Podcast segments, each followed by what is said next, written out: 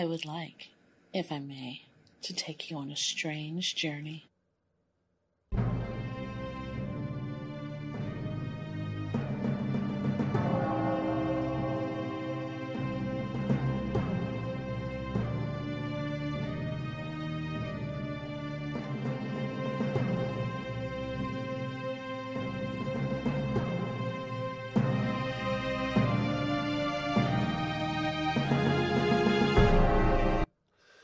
Welcome to 9sense. Nine Cents is a satanic perspective of our modern world. I'm your host, Reverend Campbell. It's great to have you. It's December 19th, Sunday, Satan Day. Let Satan take Sunday back, right? If for no other reason, alliteration, right? Anyway, got a great show for you this week. In The Devil's Advocate, The Purpose of Life by Master Nemo. This is from his collection, The Fire from Within, Nemo on Satanism, Volume 1. And in Infernal Informant, I have two directly related articles, but I felt like one was necessary to pay the other off. So we're going to start with jaw dropping footage of the first spacecraft to touch the sun. Not literally, but we'll get into it. And then, of course, the second part of that to pay that off would be NASA spacecraft first to enter sun's corona, uh, corona, shoot photos up close. So we're going to show those photos and we're going to talk about space and you're going to like it. You're going to like science class today, damn it. All right. I won't yell at you anymore. At least for a minute. And we're going to close it out in the creature feature with Foundation. This is a new I don't know why I say new. It's been out for like a year, I think. But it's a series on Apple TV, and we're going to talk about it because I just started watching it. But first, I want to give some, uh, I don't know how you refer to it. Is it addendum? Or is it a reevaluation of two shows that I've discussed previously on this that I kind of tore up, but I'm kind of digging? First of all, last week I went on this really long diatribe about this series Invasion on Apple Plus, Apple TV Plus. And I talked a lot of shit because of one actor giving one really bad accent. But the truth is, is that the show itself, the episode that I watched, I enjoyed. I was just taken out of it because of a bad accent. Well, we finished the series, we watched all the rest of the episodes, and I was on the edge of my damn seat. This is a really good series. And it wasn't fair to judge the entirety of the series based on one actor's performance who does not appear in any of the other episodes except for the very first one that I reviewed. But it was amazing. I've been plagued by these, um, just for a bit of context, I've been plagued with um, recurring, I wouldn't call them nightmares because I actually enjoy them, but I can't, I don't know how to categorize them any other way. About sort of the end of the world, alien invasion, trying to survive either other humans or other, you know, entities or something. I've had these recurring nightmares since I was in the military near 20 years ago. That's how old I am. Oh, sweet hell. And even before that, I've had these dreams. And it's always me trying to protect my loved ones in an environment of chaos. The series Invasion is that personified. It is so good. It's not as good as the, the film The Road, which, in my opinion, is the best post apocalyptic film ever made. Um, because this isn't really post-apocalyptic invasion. It's like right before and during that that that turn into post-apocalyptic. It's brilliant. It's really good. And if you like sci-fi and you like aliens and stuff like I do, you're really going to dig it. So I highly recommend you go back, ignore my review of the first episode because I'm a maniac anyway. Don't listen to me until now. Now you listen to me. Watch the damn series. It's great. And it got horrible reviews, which is going to be paid off in my review of Foundation thus far because I got some things to say about it. Uh, for those of you people who say you don't like sci fi. Um, but then The Wheel of Time. I was not impressed with the premiere episode. I was not really impressed with the second episode. And I'm going to be honest with you, I'm not really impressed with what I've seen thus far, but I am enjoying it. Like, I am still watching it. It's not over yet, the first season. So, not the best fantasy series out there. It's not bad though. Like it's not it's not bad. It's one of those where if I feel like I miss a few beats, I really don't care that much. You know, I don't need it. Like, I'm not like nail clutching the seat in front of me as if I was in a theater or something, just, you know, on the edge of my seat waiting for the next moment. But I do kind of enjoy watching it. So, you know, if, if you want to experience a fantasy series that has a, clearly a large budget, and they're trying, it's just not that good, but they're trying. And if you want to give a show a shot based on fantasy and trying alone, well, I'd give a good B minus to Wheel of Time, and you should probably check it out because it's it's kind of fun. I don't know, it's something to watch anyway. Let me just put it this way: I watched it, or, or it premieres. The new episodes premiere on Fridays on Amazon Prime. When Friday hit and passed, I didn't think about it, and then Saturday I was like, "Oh yeah, we didn't watch the new Wheel of Time episode. Should we watch it?" So it's not like must see TV, but we still tune in. So that's something, right? I know it's not what the producers want to hear, but it's something. All right. Anyway, uh, Gary, how you doing, man? Thanks for joining live. I appreciate you. William, what's up, my friend? It's good to see you. Fareeth, thanks for joining. Valeria, always great to see you in the chat. Jordan, what's up? Christopher Lee, always great to see you, man. We're still going to do that uh, Joe Bob Briggs now I'm second guessing the name that I threw it out there, but we're still going to do that episode. I promise. Wes Vanderpool, my man in Amsterdam. How you doing? Terry Deeth, what's up? Dog, dog. It's been forever. I hope you are fine. I don't know why I said it like that. And Pendulum, what's up? Lazarus, how you doing? Anyone after the fact? Achilles, uh, Achilles. I bet that fucking chaps your hide. Achilles, thanks for joining live in chat. I want to, before we get into the show, I want to talk about a couple other things. I might get a little sentimental, so bear with me just for a second. We'll get to Satan's stuff here in a second. Uh, one of the greatest joys of my life. Oy, it's already starting to hit me.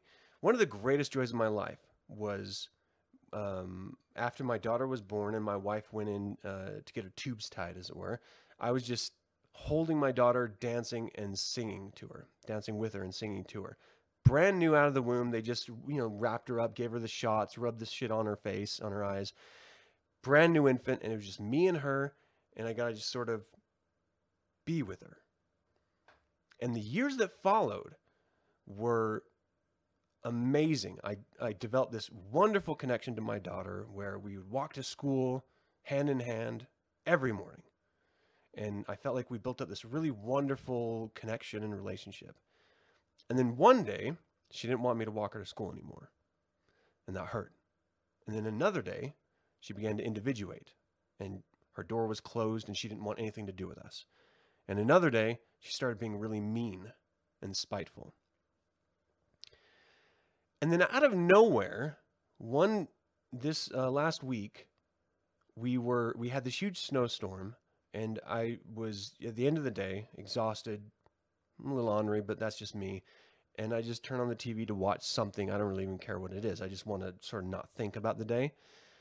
And she was like, "Hey, do you guys want to go outside and and uh, help me build this snowman?" And I said, "You know, I'm really kind of tired. I don't really want to." And immediately after I said that, I thought, "Fuck, you just missed out. Like this was this was your chance." You know? Like she asked you to spend time with her and you said no. And it, it like hit me really hard. And the next day I was feeling really terrible about it.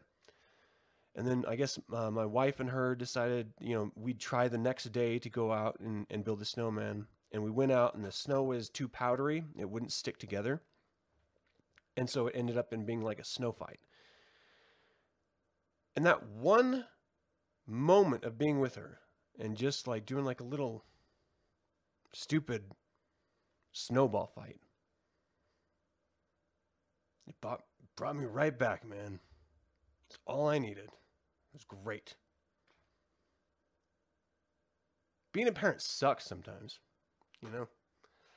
You want them to be like connected to you. You want to give them the relationship that maybe you didn't have. In my particular case, I didn't have a particularly close relationship with my family.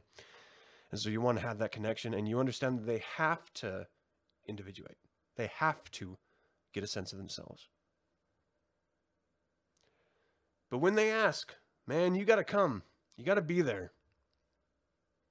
And I'm glad I could have had that moment, you know.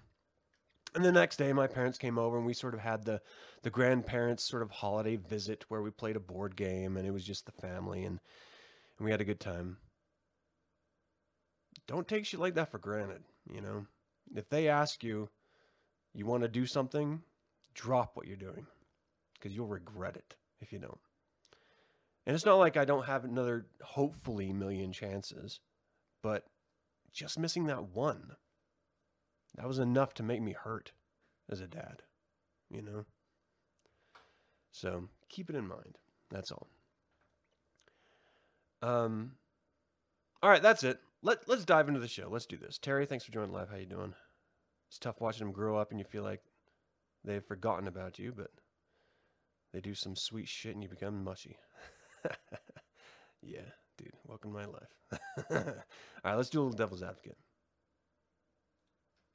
Thank you.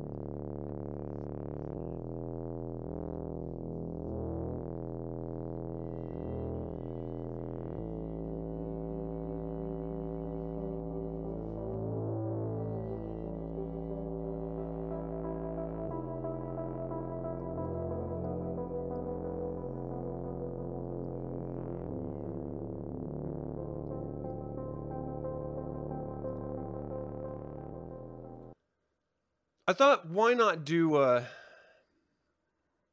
a, a, I don't know, a human experience type episode, right? So we're going to be talking about science and exploration, a huge part of the human spirit, the sense of adventure.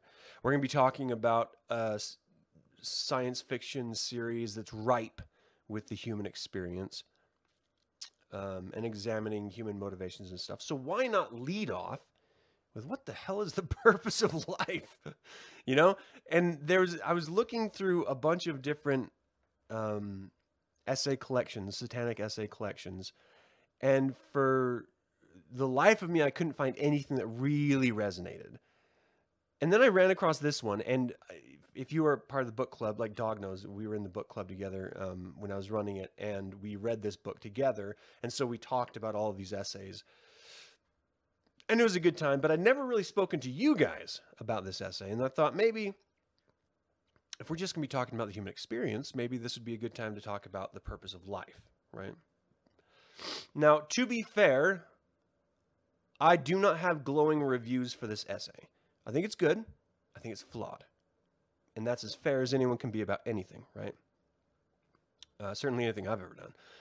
Um, but that being said, I want to make sure that everyone understands that I do find the collection, The Fire from Within, Nemo on Satanism Volume 1, is very worthwhile.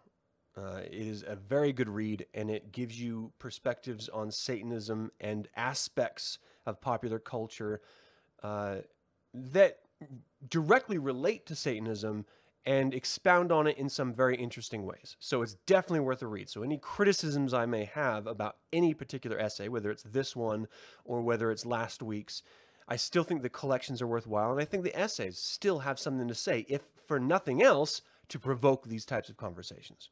So that being said, you should check it out for yourself and develop your own opinion. That being said, the purpose of life is structured, the essay is structured around this idea of a film and so it's extrapolated out from a film. I have not seen the film. I'm basing this entirely on the written word in the essay itself. So it starts out with um, this idea of what is the purpose of life, right? And the quote here is To understand the purpose of life, we only need to listen carefully to those who have chosen death. They speak of despair, fear, pain, anger, and tragedy. It amounts to a belief that there was no further possibility for fun in their lives. So the argument is that the only way that we can understand the purpose of life is to look at people who wanted to try to end their life and reverse engineer from there. Whatever they say was the cause of their desire to end it is the purpose? All right, so already it's flawed and it actually kind of bothers me. But we're going to continue. Uh, he includes Viktor Frankl, a man who wrote Man's Search for Meaning. And he says that in that, they observed that it was finding meaning, individual people were finding meaning in life, a purpose, a worthwhile goal to achieve, which was the common feature of those who survived the Nazi death camp in Auschwitz. So for Jews in a death camp, the meaning of life or the reason why they survived, that spark that kept them going was to find some sort of meaning, um, a purpose, some sort of goal and that purpose or goal is what drove them to survive in the face of those who did not. and I enjoyed the essay, and I believe that it has some like seeds of truth in it. But if you're going to tackle a subject as real as the purpose of life, and you're simply going to distill it down to, well, the purpose of life is the opposite of those who decide to kill themselves, you're doing a massive disservice to not only the idea of the purpose of life, but to those who have tried to fucking kill themselves. Like, oh, well, if you just understood that you could have more fun, you wouldn't try to kill yourself. What kind of infantile bullshit is that? And it may be unfair to distill it in that manner, but that's how it's presented. It's infuriating. Uh, as someone who suffers from depression from time to time, it is not a choice that I make. I do not wake up one day and say, I'm going to feel down today. I'm not going to come away from an event in my life and say, you know what? Because of that singular event, I want to kill myself. It is so much more complex than that. Simply because I'm not having fun. I can't go in the, the ball pit at, at, at fucking McDonald's. I need to off myself. It's insulting. There are chemical imbalances that everyone has. And some people suffer from such an imbalance that they don't get the choice of whether they feel good or not. It just hits them. It's not a choice. You're fine one minute, and you're fucking drowning the next. Now, there are things that you can do to try to shift what you're experiencing as someone who suffers from these chemical imbalances. But it's not fun. You don't enjoy it. You don't enjoy life. And that's the problem. You can't find fun when you suffer from this. It's a fundamental misunderstanding of what depression and suicide actually is. Trying to spin it in some ridiculous fucking coochie way of, oh, well, if you just had more fun, you'd be okay. All right. You clearly have never dealt with it and seemingly never researched it because you would have come up with a different understanding, or at least I would hope that you would have come up with a different presentation of the information. There are actions that people can take that alter the natural chemical imbalance that can cause depression. And again, there are many reasons to be depressed. It's not always simply a chemical issue. Sometimes it is a lifestyle issue. Sometimes it's just a, a, a, a, fleet of the moment thought that you just happen to have access to the, the demise that you seek. But for most people who try and fail, it's a process of consideration. It's not something that that's just a fleeting thought. They've been dwelling on it for a very long time. It doesn't make them weak. It doesn't make them less than. It doesn't make them inferior. It's simply a reality that they're trying to navigate that you have never had to try to navigate and so you don't understand it. It doesn't make you any less or greater. It makes you ignorant to the experience, but guess what? That's human. There's a lot of experiences that I will never understand, that I am infinitely ignorant to. That doesn't make me less than simply because I'm ignorant to them. It just means that I don't know. And if you've never had to deal with it, you don't know. And the best case scenario, if you don't know, is to not talk about it because it makes you look stupid. But if you do suffer from these issues, how do you find a purpose in life? How do you find a direction? And there are things that you can do, natural things other than taking medication, though some people have to take medication in order to attempt to correct the chemical imbalance. And one of them is mentioned in the Auschwitz prison camp setting goals. It sounds trite, it sounds overly simplistic. But even if the goal is, I'm going to wake up tomorrow, it's a goal. It's something to strive for, right? Set goals, as noted in the essay, is one really, really good way to fight off depression. Another is to exercise regularly. It boofs. it boofs. It sticks a hose in your ass and pours alcohol in it. Um, no, it boosts your uh, endorphins in your brain, which fights off depression in a natural way. I don't enjoy exercising. I actually dread it. I hate it. I know tomorrow morning I have to wake up at 5:30 in the fucking morning and I have to strength train and then I have to fucking run. And I don't want to do it. I don't feel like I should do it, but I do it because I feel horrible if I don't. It boosts the endorphins in my brain to try to keep me on a sane path in life. Eating healthy. And what does healthy mean? I mean, there's a little bit of leeway there. But in general, staying away from salt and sugars is a huge bonus. Eating a variety of fruits, meats, and vegetables will feed you the vitamins and minerals that your body desperately craves in order to function properly, which can also help alter chemical balances. Getting enough sleep. This is one people, you know, when you're a kid, all you want to do is stay up. What are the adults doing when I go to sleep? I want to stay up and experience what, what the adults experience.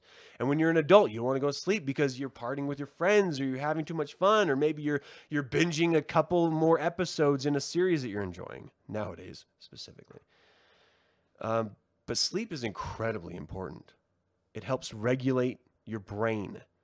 And as much as we like to think of ourselves something greater than the physical form that we exhibit that, that we exist in, our bodies are everything. You need to allow your body the opportunity to rest and recuperate. And that goes for exercise, and that goes for even eating, and that definitely goes for day to day exertion you need to let your brain relax, and that is sleep. Find a way to get a lot of sleep. Accept responsibilities in life, and this is something that Satanists should all celebrate and understand, right? You need to accept responsibility. You need to take on responsibility and meet those expectations that are put on you. And yes, that's stress, but stress is not always a bad thing. Sometimes stress is what's needed to give you purpose to give you direction. So accept responsibilities. You cannot just sit on the couch all day, every day, and expect you to feel good about yourself. You have to challenge yourself. We used to have to fight for survival just to survive. That fight is significantly diminished for our generation. So we need to manufacture means. Accept responsibility. If you have a kid, pay attention to them, be a part of their lives. If you have a significant other, be involved with them. Get a hobby, find something that you're interested in, read, create art, write. There are an infinite amount of hobbies that you can undertake that provide a semblance of responsibility, whether it's just simply time and schedule, or whether it's uh, participating in a greater way so that you're actually uh, supporting other players or, or other individuals engaged in it. Start a book club. Um, challenge your negative thoughts. This is not easy. This is a tough one. To uh, sort of strip the uh, the curtain back a little bit. I find myself from time to time staring in the mirror. I don't even know I'm doing it. And just being really negative.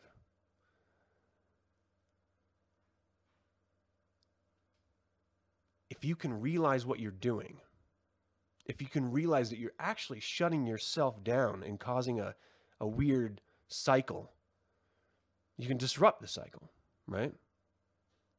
We talk about in Satanism the idea of challenging all things, established notions of society, Satanism itself. Challenge these ideas. Find out for yourself whether they're real or true. Same thing with the stuff you tell yourself. Challenge them.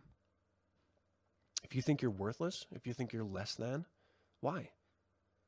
Why are you worthless? Why are you less than anyone else? Why does it matter? Why do you care what other people are or are not? Why aren't you focusing on you? Challenge these negative ideas in the same way you challenge everything else.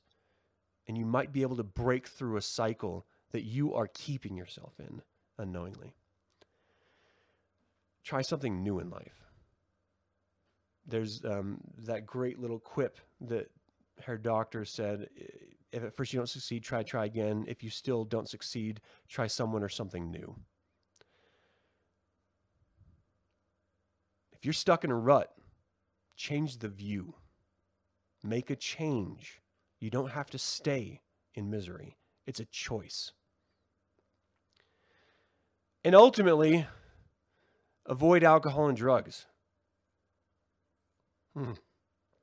That was a little tongue in cheek, but it's true. Alcohol is a depressant, it brings you down. It's addictive, so are drugs, legal or otherwise. Um, they'll bring you up temporarily, but it's twice as hard to come back from it. That's the point. So if you suffer from trying to find purpose in life, avoid indulgences like alcohol and drugs. And it may help you. The purpose of life is one that is crafted by the individual. There is no God, there's no devil.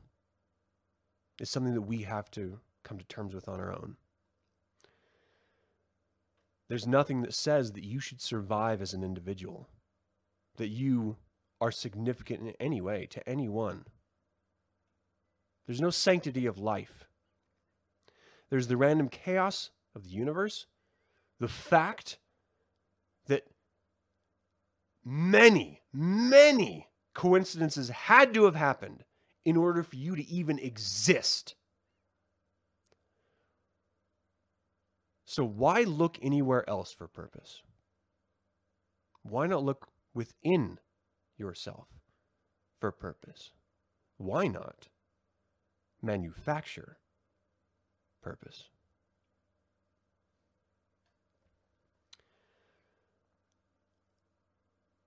Let's capitalize on that random chaos of existence by doing our damnedest to experience and enjoy as much as we can while we're here.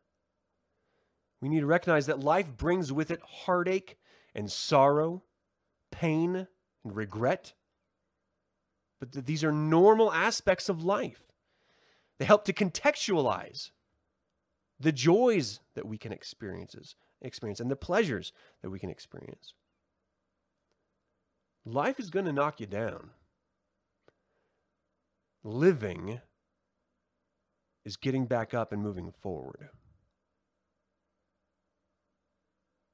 And as a Satanist, it is the understanding of that and the grabbing life by the collar and forcing your way through. Saying, I don't have to live up to your expectations. I'm making my own. And in some cases, they're going to be greater, they're going to be harder to live up to. But that's what I want to do because that's the, my purpose in life is to be a better version of me and not to try to live up to whatever manufactured life that you have chosen for yourself or for other people around you. And there's nothing more satanic than taking ownership of the purpose of your own life. So I don't necessarily think that essay was the best example of what it tried to convey. I do think there were some good points in it that it made. I thought it was lacking in context and development of the idea, but I still think the essay collection is definitely worthwhile. And I think it's worth you checking out. So do it. Don't take my word for it. you guys ever watch Reading Rainbow? Don't take my word for it. All right, that's it for this infernal informant. Let's do a little in. That's it for this devil's advocate. Let's do a little infernal informant.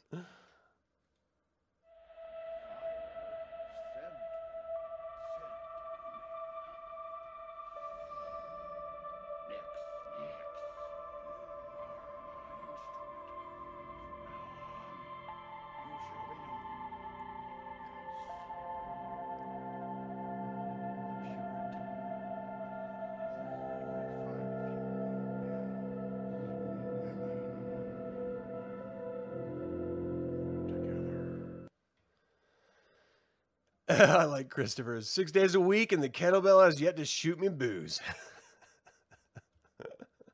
yeah. All right. This is this is just me nerding out. So if you don't like space or science, maybe go watch something else because you're not going to enjoy this. But if you do, you're definitely going to dig what I'm about to present here. I thought I had a video. Where's the video? I want to show the video first here. And then I'm going to give you context after I show you the video. Um, all right. All right, so what is that? What could that possibly be? That is a spacecraft that we humans created that is flying directly into the sun's corona and witnessing elements and solar wind blasting past it. I'm going to show I'm going to put on a loop because this is amazing. Where's the loop? Damn it, I don't see the option. Oh, here it is. What the hell? Forever. There we go. This is a spacecraft flying through space that we launched in 2018, I think, that has been flying toward the sun since 2018 so that we can study the sun. And this is it crossing that event horizon of the gravitational force which ejects solar wind and shoots it out toward the rest of the universe and then holds some of it back. And we can see the Milky Way. We can see some planets, as you're seeing right there, from that, that, that uh, satellite flying, looking away from the sun, flying in orbit of the sun. We're flying into the sun. if that doesn't blow your mind, I, I don't know what to tell you. That's amazing. That's amazing. We're seeing a view from the sun. Oh my gosh, the Milky Way right there. Genuinely amazing. This just was released a couple days ago. Okay. Jaw dropping footage of the first spacecraft to touch the sun. It didn't actually touch the sun because the sun doesn't have anything to touch. It's it's it's just fusion. Uh, which image am I going to throw up here? We'll put this one. God, what image am I going to put up? I'll put up this one. I don't know. I'll do this one. The footage shows what the Parker Solar Probe saw as it passed through the sun's corona back in August 2021, flying through structures known as the coronal streamers. These structures can be seen as bright features moving upward and downward in the video compiled from the spacecraft's WISPR Wide Field Image for Parker Solar Probe instrument, the JHU Applied Physics Laboratory wrote. Such a view is only possible because the spacecraft flew above and below the streamers inside the corona. Until now, streamers have only been seen from afar. These are the same streamers that can ca- be captured from Earth in photos of total, I can't even speak, total solar eclipses. And I'm going to show you a picture here of that.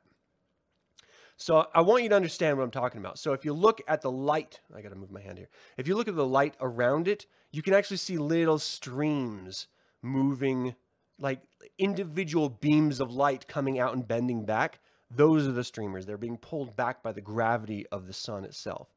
that is the field area that this satellite went through. So it didn't actually go through the sun or touch the sun. It went through the field around the sun where gravity still has the strength to pull back light, which is amazing. Um, flying so close to the sun, Parker Solar Probe now senses conditions in the magnetically dominated layer of the solar atmosphere, the corona. Those we never could before, uh, said Parker scientist Nour Raouafi. Sorry, dude. I butchered that name. We see evidence of being in the corona in magnetic field data, solar wind data, and visually in images. We can actually see the spacecraft flying through the coronal structures that can be observed during the total solar eclipse. The Milky Way can be seen rotating across the frame in the time lapse, but what's even more incredible is that multiple planets in the solar system were also captured in the images. There are even views of Earth as seen from within the sun's atmosphere. The Parker Solar Probe will continue to make closer and closer approaches to the sun's surface until the uh, over the coming months, and it's likely to enter the sun's corona again as early as next month. Again, it's got to orbit, so it takes time once it passes through to be pulled back by the sun's gravitational force and be put right back into orbit. I'm excited to see the Parker Solar Probe finds, and uh, it repeatedly passes through the corona in the years to come, says NASA Heliophysics Division Director Nikki Fox. The opportunity for new discoveries is boundless. So I want to show some of the planets that can be seen in this image because it's brilliant. It's fascinating. We got Mercury, we got Mars, you can see Venus.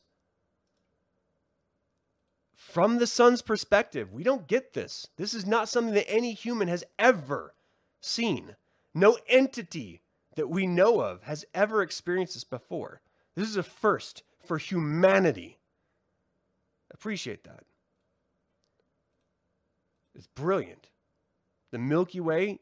Now, for those of us who live in more rural areas or go camping and appreciate the night sky that's not poisoned by ambient light from cities or towns, you may have never seen the Milky Way, but it is always ever present up there. You can always see it. When you go camping, it's there to greet you. Hello, human. It's been a long time. There's something primal about it, man. You get to see colors in the night darkness of the sky. You're looking back in time because the amount of time it takes for the light from those stars and galaxies to reach us is literally hundreds of thousands of years in the past that it's taken for that light to reach us. So as we're gazing at the night sky, we are time traveling. Literally. It's beautiful. It's brilliant. What other sentient creature do we know on Earth that contextualize that, can experience? We're looking through space time at our own galaxy's past and the beauty of it. God damn. It's amazing. All right, one more. And there we are, the Earth. Jupiter is so massive that it has the same signature as Earth. It's a, it's amazing. It's just amazing. You got Saturn there in the corner, and you got some of those elements that that furnace of the sun is creating flying across the camera screen. This is this is a satellite that humanity has created. It took all of our evolution to get to this point as a species. All of the time that we have ever existed in order to create something that could withstand the heat of the sun at this distance. And I'm going to get into how far it is away. It's a long ways away. And yet we've never seen anything like this before. And we live in a time where we can get the view of the earth from the sun. The very reason we exist, this star in the center of our solar system, is the only reason we exist. And stars in general are the only reason anything exists because they literally make the building blocks not just of life, but of matter. Man, That's creation. I don't care how nerdy it is. I think it's amazing. All right, so to pay that off, let's talk about this next one. I don't know what image to throw up here. Yeah, I'll do this one again. It's, it's, it's such a good one. NASA spacecraft first to enter sun's corona, shoot photos up close. That headline could use a lot of massaging. That is really rough. For the first time ever, a spacecraft has touched the sun. NASA has announced that the Parker Solar Probe flew through the sun's upper atmosphere and captured coronal streamers up close, something only ever previously seen from afar. The Parker Solar Probe was launched in 2018 to examine the sun by the traveling by traveling closer to it than any spacecraft has ever done previously. 3 years later, it has finally achieved that goal. Parker Solar Probe touching the sun is a monumental moment for solar science and a truly remarkable feat. Thomas uh, I butchered that name too, sorry, dude, the associate administrator of the Science Mission Directorate at NASA headquarters in Washington says. Not only does the milestone provide us with a deeper insight into our sun's evolution and its impacts on our solar system, but everything we learn about our own star teaches us more about stars and the rest of the universe. During its April flyby, the now this is saying an April flyby, but the early other article said August. So clearly it's making cyclical hits. Uh, the Parker Solar Probe passed in and out of the sun's un- upper atmosphere, called the corona, several times. NASA says that this proved what some scientists had predicted about the star's surface. It isn't shaped like a smooth ball, but rather has spikes and valleys that wrinkle the surface. NASA says that discovering where these protrusions line up with solar activity coming from the surface can help scientists learn how events on the sun affect the atmosphere and solar winds. So the surface of the sun has these cells, like, like they're right next to each other. This space in between the cells, it's where there's just slightly less gravitational pull. And so these streamers come out at a further distance. And then as soon as they get close to the rest of the mass of the sun, it's pulled back and then it's jutted back out again as that sort of surface roils and moves, right? So the gravitational force sort of ebbs and flows a bit so that when these particles go out, they get pulled back in and they go back out again. Well, those little divots are what the solar probe went through in order to prove they exist, which is kind of amazing. Um, sorry, I'm, I'm sort of geeking out of that stuff. Let's see. Uh, during its April flyby, the particles passing into the sun's atmosphere called it Okay, I did that one. Um, during its many close flybys, the probe dipped beneath 15 solar radii, around 6.5 million miles from the sun's surface, and transisted a feature in the corona called a pseudo streamer. Pseudo streamers are the massive structures that rise above the sun's surface and are what are visible on Earth during solar eclipses. So those are those uh, light arcs of, of white that you see in this photo here. That's these like little spirals going like jutting out from the, the corona.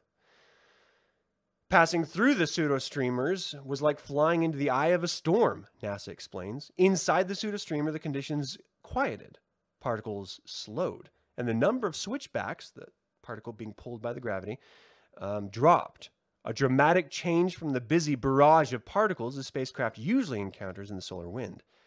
As the Parker Solar Probe passed through the corona, it photographed these coronal streamers and it provided a perspective that had previously only been visible from afar, as mentioned, namely during solar eclipses as viewed from the Earth. The Parker Solar Probe will continue to spiral closer to the Sun and will eventually reach as close as 8.86 solar radii, or 3.83 million miles, from the surface. The next major flyby is scheduled to take place in January of 2022, and NASA said that that will likely bring it close enough to fly through the corona again. It's really exciting to see our advancing technologies succeed in taking Parker Solar Probe closer to the sun than we've ever been, and to be able to return such amazing science. Joseph Smith, Parker Program Executive at NASA headquarters, says. We look forward to seeing what else the mission discovers as it ventures even closer to the coming years. Um, why do any of this? Why do we care? Why does it matter?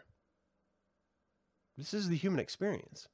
This is literally what we have crafted out of our species, what we have evolved into through the chaos of evolution, we wonder what is over that hill. And we go and find out. Sometimes people get killed and they don't come back, and we send more people over to find out. And eventually we find out. And we might see something that we don't understand. Say, why the hell is that there? Well, I got a theory. Let's test it. And that's what we do. So, one side of our species, of our evolutionary traits, are to create these tribal empires and to destroy other tribal empires. Create and destroy. And another aspect is to adventure and discover. And all of this combined creates this truly amazing species that can be poisonous to itself in some horrible ways. But it opens up to experiences that no one else in the universe that we know of has ever experienced before. What greater purpose in life could there be than discovery and understanding? That's what science is giving to us. That's what we're doing as a species. We've always done. And while most of humanity is so concerned about their little square on the patch of dirt that they're standing on that they're willing to kill and be killed over it, some of us are just fascinated by the mystery of existence, of reality. Maybe just want to learn a little bit more. Every expression of humanity is valid. It's what we are. It's how we've gotten to where we are. But that's what's so fantastic about our species. Sometimes we're so short sighted that we destroy ourselves because we don't want to look outside of our own tribe. And sometimes we can reach the fucking sun. That's amazing to me. It's amazing. All right. What do you guys have to say? In two semesters of astronomy, I never heard the term streamers. I wonder if they're talking about prominences. I don't know. I, I actually don't know. I, I'm not educated enough to answer that question. That's I think that's a really good question. I hope if someone else in the chat can, you will. Realizing how tiny and insignificant we are in mind blo- is mind blowing and very cool. Yeah, I agree. Uh, no matter how oh damn it, where is it? No matter how you fucked up in your world today, somewhere an entire fucking star is exploding or being born. Yeah. I, I suppose some people find that terrifying. I find that amazing and kind of comforting too. I really do. I think it's great. Uh, the sun is convection, meaning hotter and cooler. It's constantly mixing and churning. The prominences are simply a result of this mix. I think, I mean, due to your description, dog, it does sound like it is. It's the result of, of that convection that you're talking about. I love the idea that, and I, I always put it in terms of a black hole because I think the terminology works, but I may get like attacked by people who've studied this because I haven't studied it. I'm just a novice that's interested. Um, the idea of a black hole having an event horizon, which is the place in which light cannot move past. It is the place where gravity is too strong that not even light can escape, right? So that event horizon. There's that corona is a similar atmospheric event horizon of sorts, where you have these particles shooting out, but the majority of them are actually stalled within that corona, that, that sort of event horizon atmospheric plane that we're flying through on this, this solar probe. I think it's super cool. And it infuriates me whenever you run across any of these science deniers or fundamentalist Christians who want to try to say that we're just making this stuff up or it doesn't matter. Where's your sense of adventure, of spirit? You have been bred out of humanity for the most of humanity because of your narrow sightedness. You're just the last hangers on. Don't you want to join in the experience of our species? Let loose your ridiculous Bronze Age fairy tale ideals and just put your foot in the fucking water. It's warm. It feels fine. And it's okay to be wrong. And it's okay to make judgments that end up being incorrect. It's okay to hypothesize about things and find them wrong. You don't have to always be right. Life does not have to be in this contained little sphere. The chaos can actually inspire you. It doesn't have to sadden you. I find this stuff endlessly fascinating. And I'm so glad that there are people out there doing this. And I think this is where we should be throwing all of our money. Not at preparing for wars that we manufacture in order to raise the economy, but to research, to better our species, and ultimately ourselves. I don't know. But that brings us to our third segment today Creature Feature.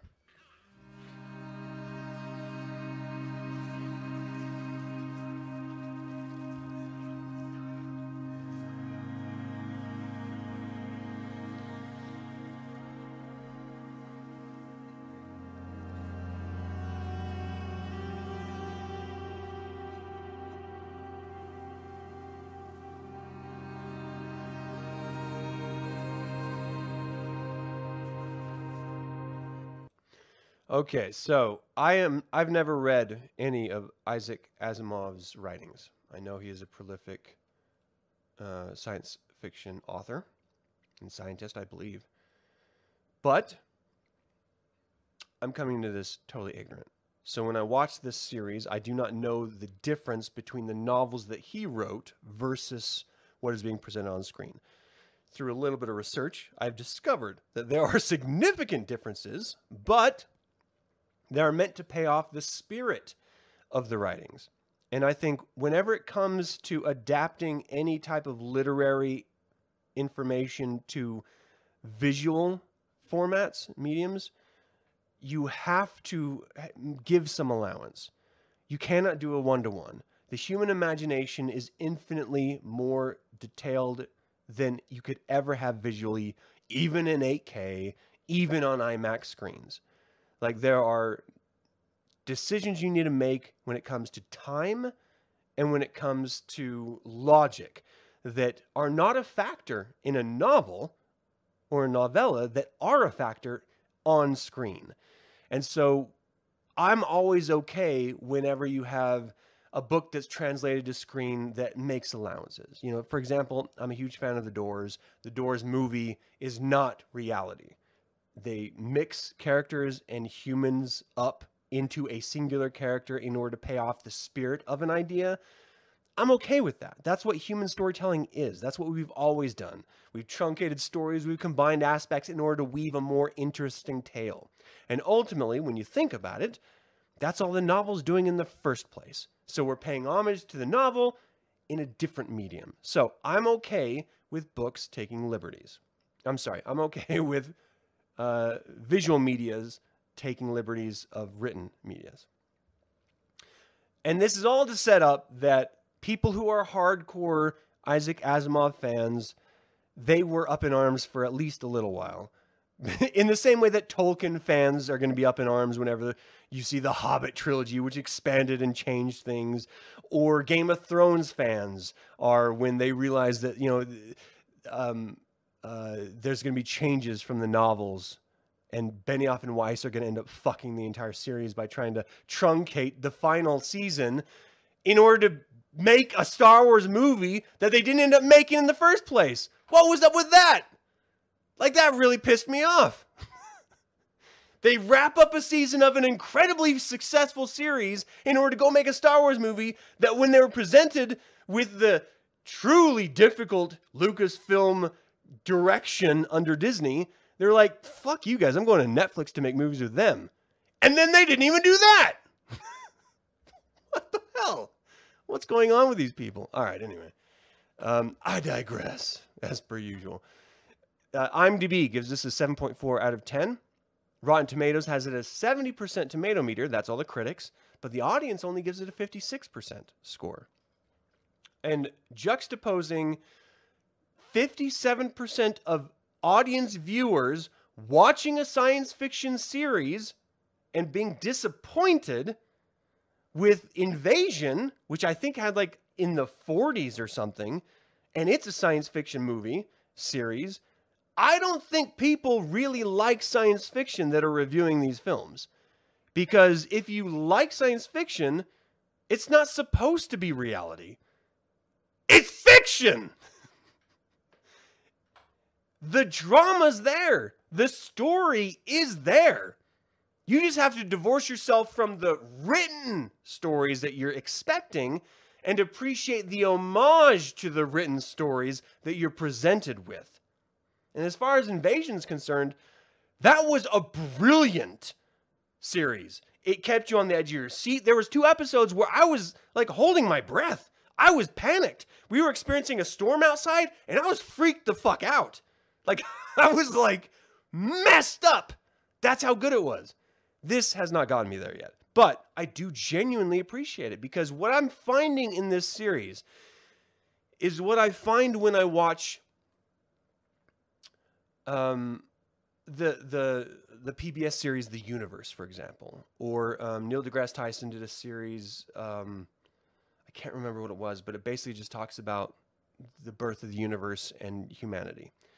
Anytime I watch any of these science fact series as we understand science right now, there's this feeling I get of, of uh, a bit of a thrill, uh, you know, this excitement, this promise of possibility and wonder.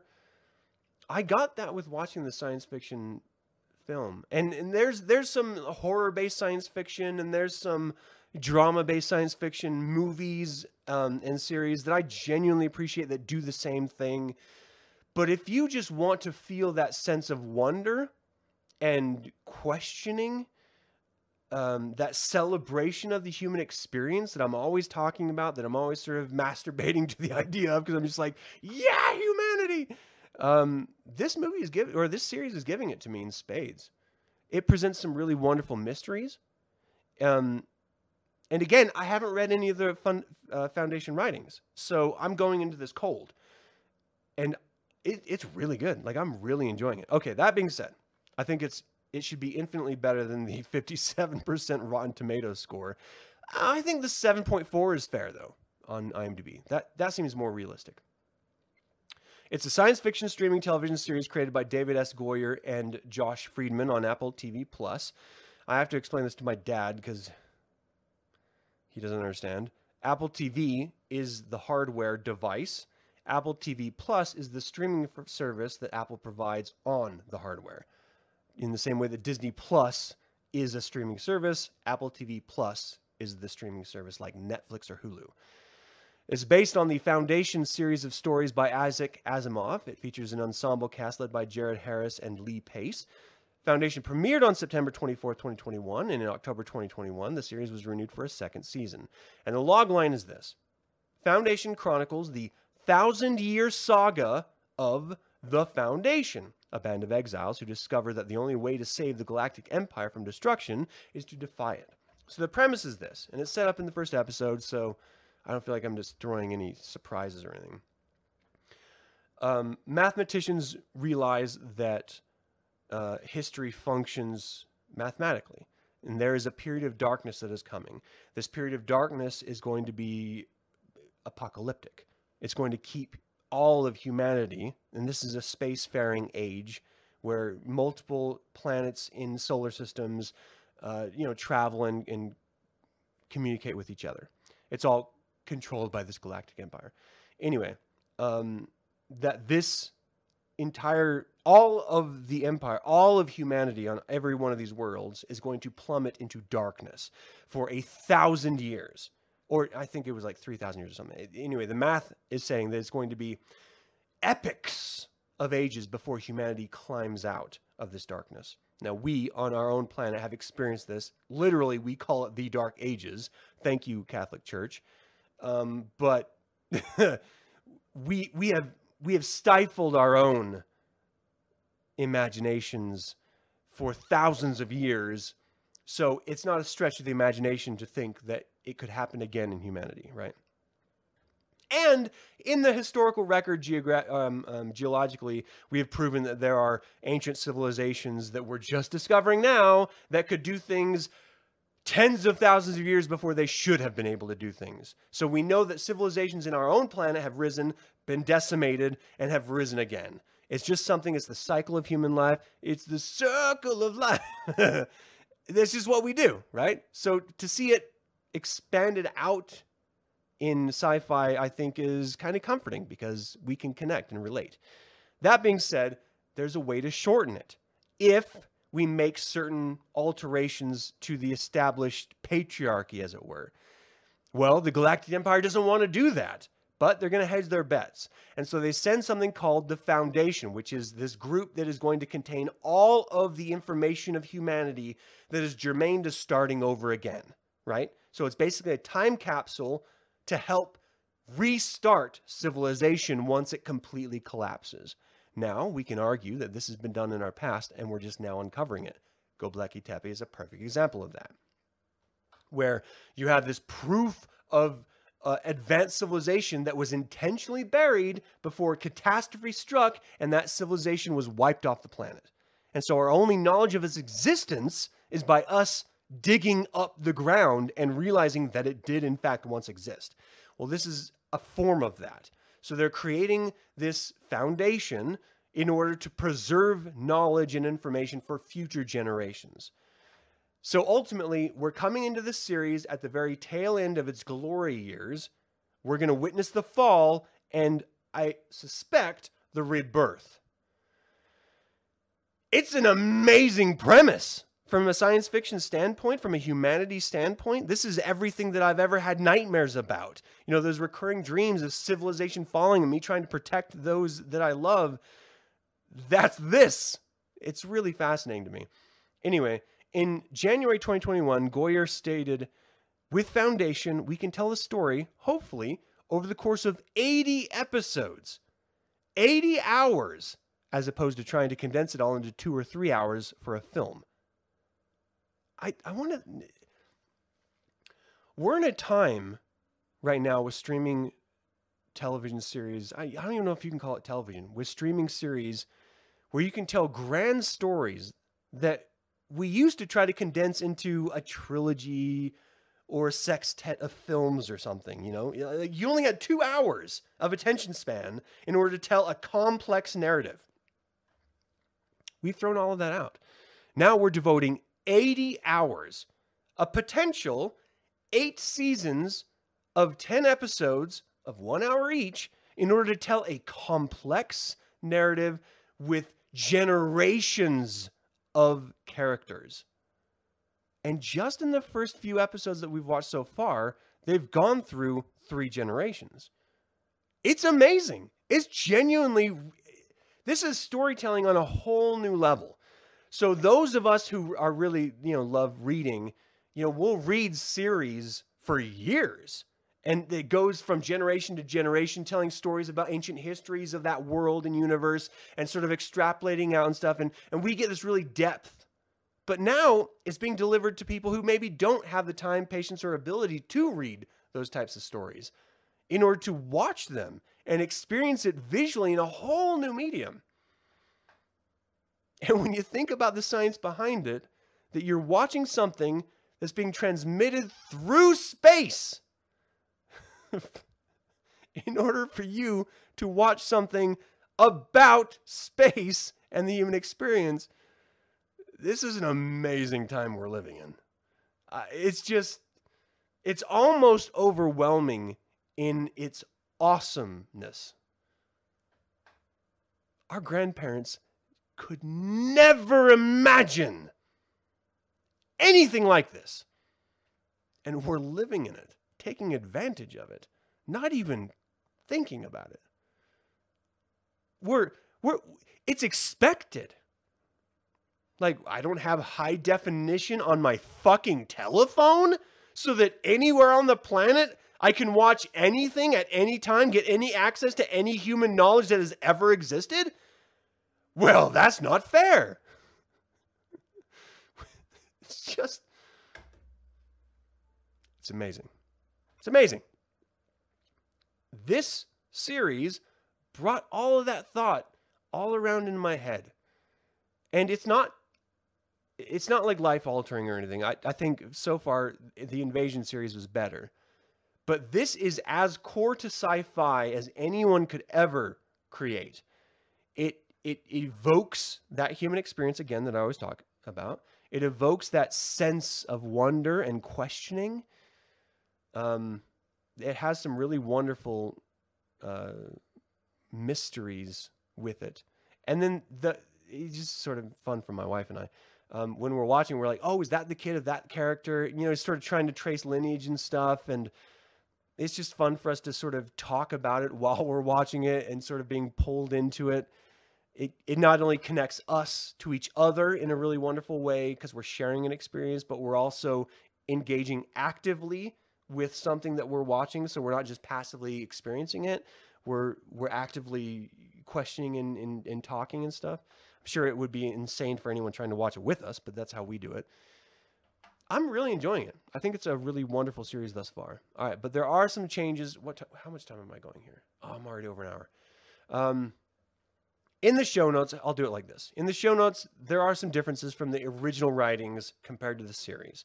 I already mentioned that, but they're actually written out the types of differences and why they either benefit or pull away from the fundamental, um, uh, from the foundational texts that this series is being drawn from. I'll conclude. Uh, I'll include the link to those differences in the show notes on my website that I'll publish tomorrow. So if you're interested, if you've read those novels or those uh, stories, you can find those differences and try to sort of you know, in your own head canon, fix any questions or problems that you might have with the series. But if you like sci-fi, I really highly suggest you watch this. Um, Apple TV Plus has has come from a position of having one, two, or three different series or films that are interesting to really developing into a, a streaming platform that I think is worthwhile. It's certainly for the months cost of I think it's like six bucks for a month. First of all, Servant is coming back next year. Servant is M Night Shyamalan's um, streaming series on Apple Plus. It's really good. I, have spoken to it in a previous show, so I'm not going to gush about it again. But it's worth watching. There's two seasons out there. The third season is going to be released in January. Um, it's got a lot of. If you're a nature nut like I am, it has some documentaries from David Attenborough and some other really wonderful creators that just examine life, right? The human existence is not the beginning and end of life. We're just one small aspect of it that happens to share the same planet, the same rock that's hurling through space around this magnificent sun that we just got a close up look of. Um, if you appreciate the diversity of life and the the the the presentations that you can find it uh, in, it's got a lot of really great docs. It's not the only one. Hulu, Netflix, they're all doing great. Amazon Prime's doing great, but it does have some draws as a streaming service, and I, I highly recommend checking it out because um, I'm always surprised at, at what I find in it and what I want to watch whenever I turn it on. That being said, Foundation as a series is definitely worth it if you like sci-fi, if you like science, if you like drama. It's worth it. Visually, it's beautiful. It is so much more beautiful than Wheel of Time. it's just stunning. Um, but I do enjoy the story too, and that's always bonus. So check it out if you get an opportunity. I'm going to stop gushing about this stuff because that's going to close out today's episode. Let me just say thank you thank you for your time and attention. Thank you for, I don't know, giving me a reason to turn on this camera once a week and share my craziness with other people. It's not always strictly about Satanism, but it's always about human experience. Um, And whether that's a very personal moment of me sharing a story or whether it's me trying to extrapolate from a news article uh, or a series or an essay that another Satanist has written. Ultimately, through the YouTube chat and through my presentation, we're, we're sharing what it means to be human. And I think that's valuable. I think it's worthwhile. This is not the only place that you can get that experience, but I appreciate that you take the time to spend it with me. So thank you very much for your time and attention. If you want to learn more about Satanism, read the Satanic Bible, read the Satanic Scriptures again, if it's been a little while or never. Uh, you can always check out churchofsatan.com, and there are a ton of wonderful articles, essays, interviews on there that you can learn a lot from. And of course, if you want to support this show, you can always subscribe. Click the stupid like button, comment. All of that helps. And ultimately, I hope you guys have a fantastic week. And until next week, hail Satan. Oh, yeah, there's a holiday coming up. Enjoy it.